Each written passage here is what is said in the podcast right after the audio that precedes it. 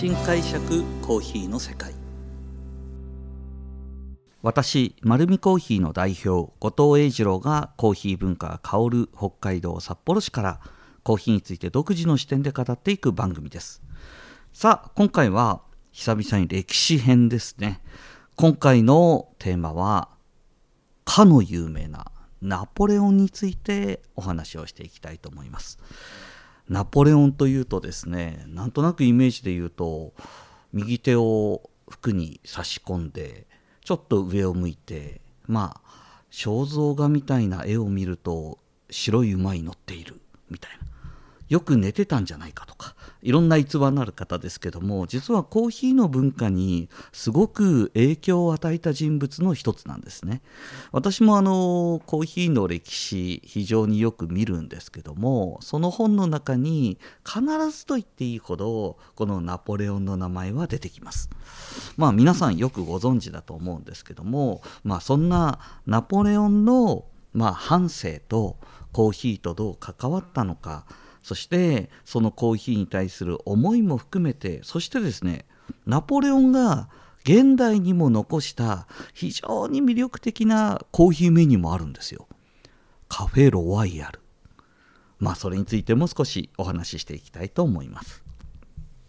まずはこのナポレオン。えー、この皆さんよく知っているこのフランスの皇帝はいかようにしてコーヒーと関わりながらそのフランスの皇帝まで上り詰いたのかというような形なんですけどもまず一番最初はですねナポレオンはまあ最初からすごく有名だったわけでも貴族だったわけでもないです。あの大砲部隊の将校という形でまあもちろん下っ端兵隊ではないんですけどもそれでもすごくあの上の位にいたわけではないです。そんなナポレオンはですねそれでも多くの人方とコミュニケーションを取ることを若い頃一生懸命してたんですよ。彼は若かりし頃カフェに通い詰めていたんです。政治家や革命家が集まって思想や政治信条を語り合う場としてあのそのカフェは名を馳せていたんですね。まあフランスの皇帝なんですけどその頃行ってたカフェはカフェイタリア。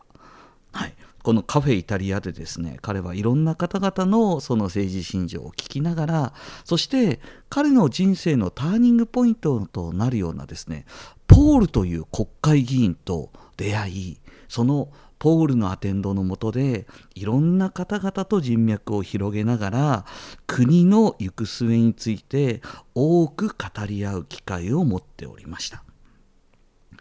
えー、彼はですねコーヒーを愛するあまりまあもう本当に今でも名言として残ってるんですけども強いコーヒーをたっぷり飲めば目が覚める。コーヒーは温かさと不思議な力とそして心地よい苦痛を与えてくれる。世は無感よりも苦痛を好みたい。これがですねナポレオンがコーヒーを称した言葉になっています。なんとなくイメージできると思います。その頃のコーヒーきっと濃かったんだろうな。そしてきっとしっかりとローストされた苦みの強いコーヒーを楽しんでいたんだろうな。ということが分かります。まあ、ナポレオンはですねこのような形であのコーヒーをこよなく愛すまあ、歴史的な人物になっていくんですね。なんですが彼はこのコーヒーをですねいろいろな場面で使うんです。例えば戦争時に兵士にコーヒーを持たせたのはナポレオン時代からと呼ばれています、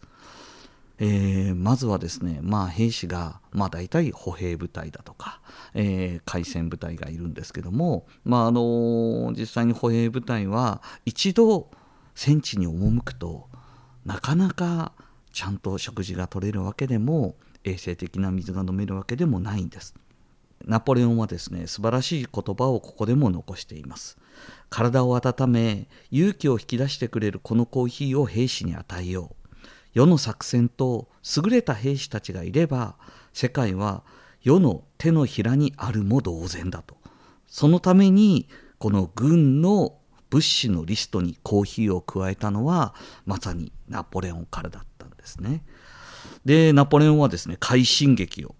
えー、進めます。だんだんとですね今までは将校だったんですが指揮官級に、えー、位が上がっていくとですね快進撃で実際に、まあ、たくさんの国々を治めていきます。最後の最後まで実は、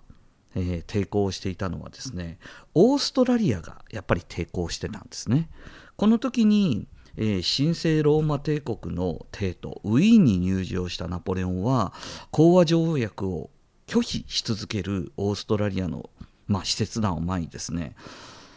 コーヒーカップを持って恐るべき交渉をします。コーヒーを飲んでいたそのコーヒーカップをですね実は意図的に手を離してコーヒーカップと操作を割ってしまうんです。そしてその様子を見ていた使節団に向かってナポレオンは世は帰国をこのようにもできるんだぞとゾクゾクゾクとしますよね。あの意図的に好物の、えー、コーヒーを飲んでいるのにそのカップを手を離し目の前で割ってみせてその割った姿に自分の国を思い描かせるそんな演出でですね1974年、えー、この交渉の後オーストラリアは翌年、えー、降伏をします。そしてこの条約によってベネチアとジェノバはこの両共和国は消滅してしまうんですね、はい、1804年負け知らずのナポレオンはついにフランスの皇帝の座につきます。そしてですねナポレオンは皇帝の座についてから2年後実はその前の年にですねもっともっとそのフランスの国土は多く、えー、植民地ではなくてあの支配下にヨーロッパで置いていた一番フランスの国土が大きくなった時代ですね。で、えーと、ただこの時にネックになってたのがイギリスだったんですよ。この、えー、皇帝になった翌年イギリスと開戦を行います。トロファルガー海戦。この海戦でイギリスに大敗してしまうんです。実はこの時代ですねイギリスはもう海軍が最強だったんですよ。でイギリスはですね海軍の最強のこの護衛艦を支柱に世界各国に植民地を増やしそして世界各国にイギリスだけじゃなくポルトガルポルトガルやフランスそしてスペインが持っている植民地からの、えー、海上をですね封鎖してしまって物が入りづらい状況を作っていたんです。これに業を煮やしたナポレオンが歴史的にも有名な1806年大陸封鎖を行います。もうイギリスがもう海を支配している。そしてフランスは、えー、オーストラリアをはじめ、えー、神聖ローマ帝国のドイツの、まあ、この領土も手中に入れて広大な、まあ、土地をフランス領としました。そのフランス領はヨーロッパの中で十分な大きさがあったのでナポレオンはですねわざわざ海外から物を入れなくても自分たちの国でどうにかなるだろうと。農業を活発化させ産業を活発化させそのことによってえー、もう国が豊かになるという政策のもともうイギリスに忖度しなくてもいいように、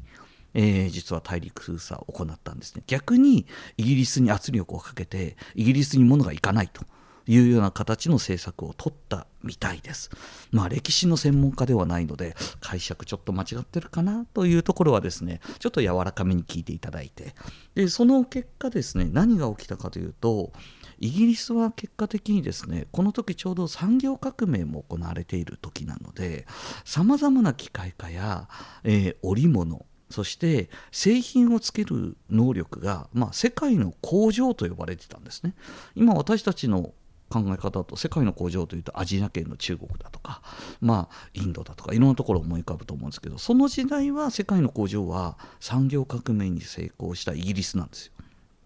でその製品がまず入ってこないという不便さそして何よりも困らせたのがですねそういえばコーヒーってどこで取れるっけっていうと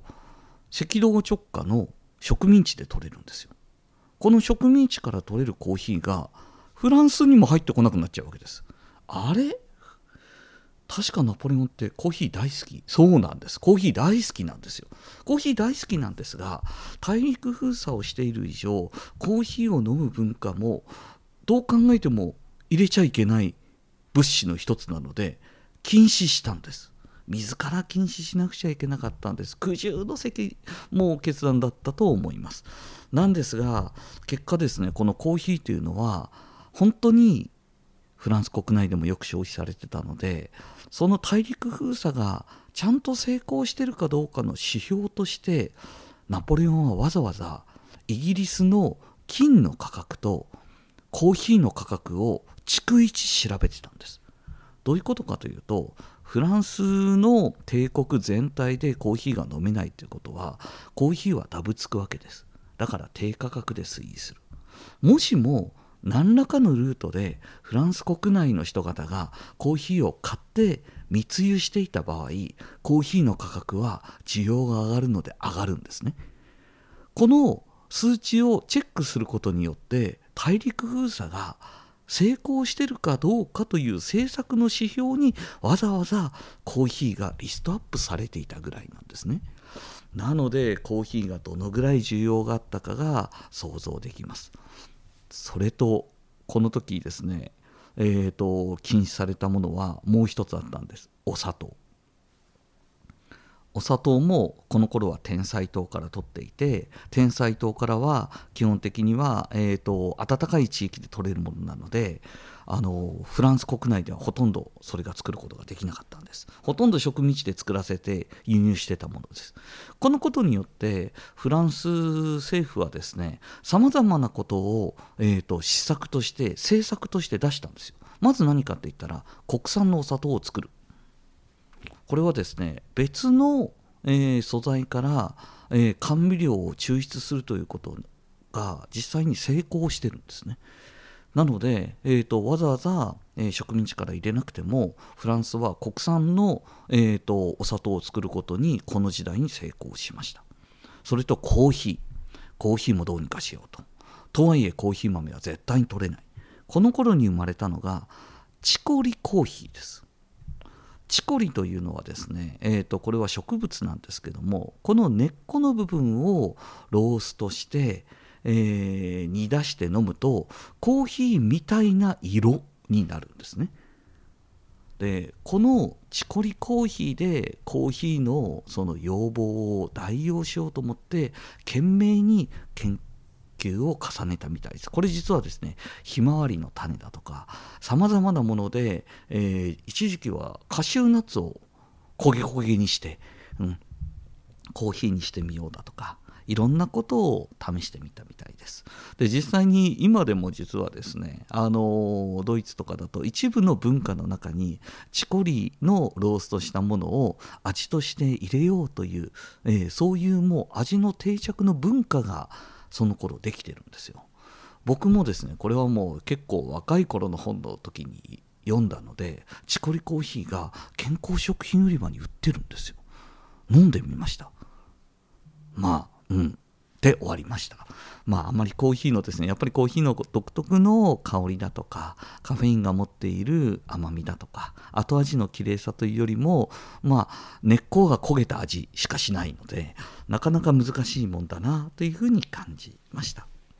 まああのこんなことをやってるとですねもう実際にはあの大陸封鎖で実際にはこの頃まあ世界的に見てイニシアティブを取ってたのはやっぱりイギリスだったんですね。そのイギリスの産業革命の製品だとかいろんな海上からのルートから来る輸出入を抑えているイギリスがいないとやっぱり困るということで、えー、同盟組んでいたのに反旗を切る翻したのが、えー、ロシアでした。ロシアの皇帝は、えー、大陸封鎖から抜けてそして、えー、イギリスと同盟を結び直しました。これに怒ったナポレオンがですねロシアに向かって60万の兵隊を、えー、かき集めてロシアに戦いを挑んだんですこれがナポレオンにとっては、えー、まあ転機というかですね今までの快進撃を続けてたナポレオンが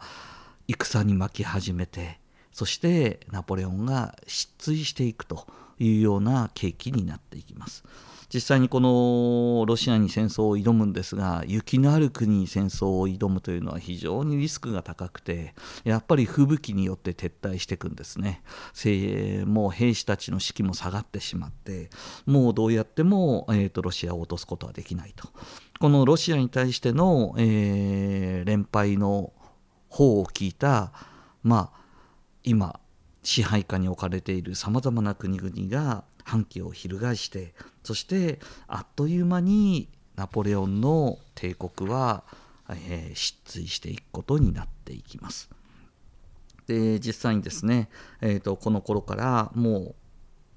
皇帝になってから6年4年ですね4年で、まあ、ロシアに裏切られてでそこから、えー、4年であっという間にですねオーストラリアそしてスウェーデンでやっぱりここにですねイギリスが連合軍となって50万の兵士を束ねて、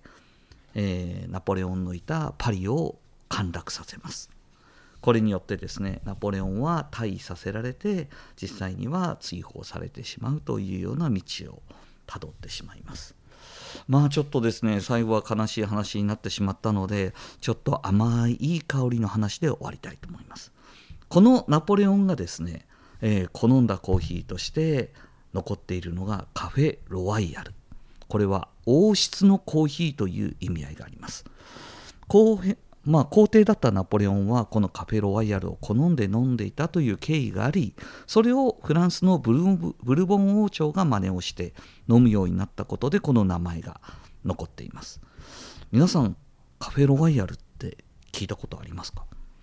えー、実はですねこれは歴史のあるカフェであれば置いてあるところ喫茶店多いんじゃないかな。実は濃いめに入れたコーヒーがえー、とカップに用意されていてこのカフェロワイヤルはスプーンの先に実はカップに、まあ、引っ掛けるためのですねスプーンの先にフックがついてるんですよわざわざ。でここの上にお砂糖が乗ってるんですね。でこの角砂糖がやっぱり高級品だったんですよ。この角砂糖にブランデーを浸してそして火をつけてアルコールを飛ばす。そのアルコールを飛ばす時に火がついていて角砂糖は青い火を上に上げるんですね。でその青い火を上げてる様子を見ながら溶け出したお砂糖をそのままチャポンとカップの中に浸してかき混ぜて飲む。このブランデーのローストされた香りそしてお砂糖の甘い味わいこれを一緒に楽しむのがカフェロワイヤルきっと今みたいに室内の明かりは明るくなく多分えーと、ランタンみたいな光しかなかった夜のコーヒーのティータイムにこの火が灯す姿は非常に趣があったんだと思います。はい、このようにですね今日はちょっとナポレオンを思いながらコーヒーの話をさせていただきました。このようにコーヒーにまつわることを独自の視点でお話ししていこうと思っています。丸見コーヒーは札幌市内6店舗あります。ぜひ自分に合うコーヒーを見つけに来てください。本日もありがとうございました。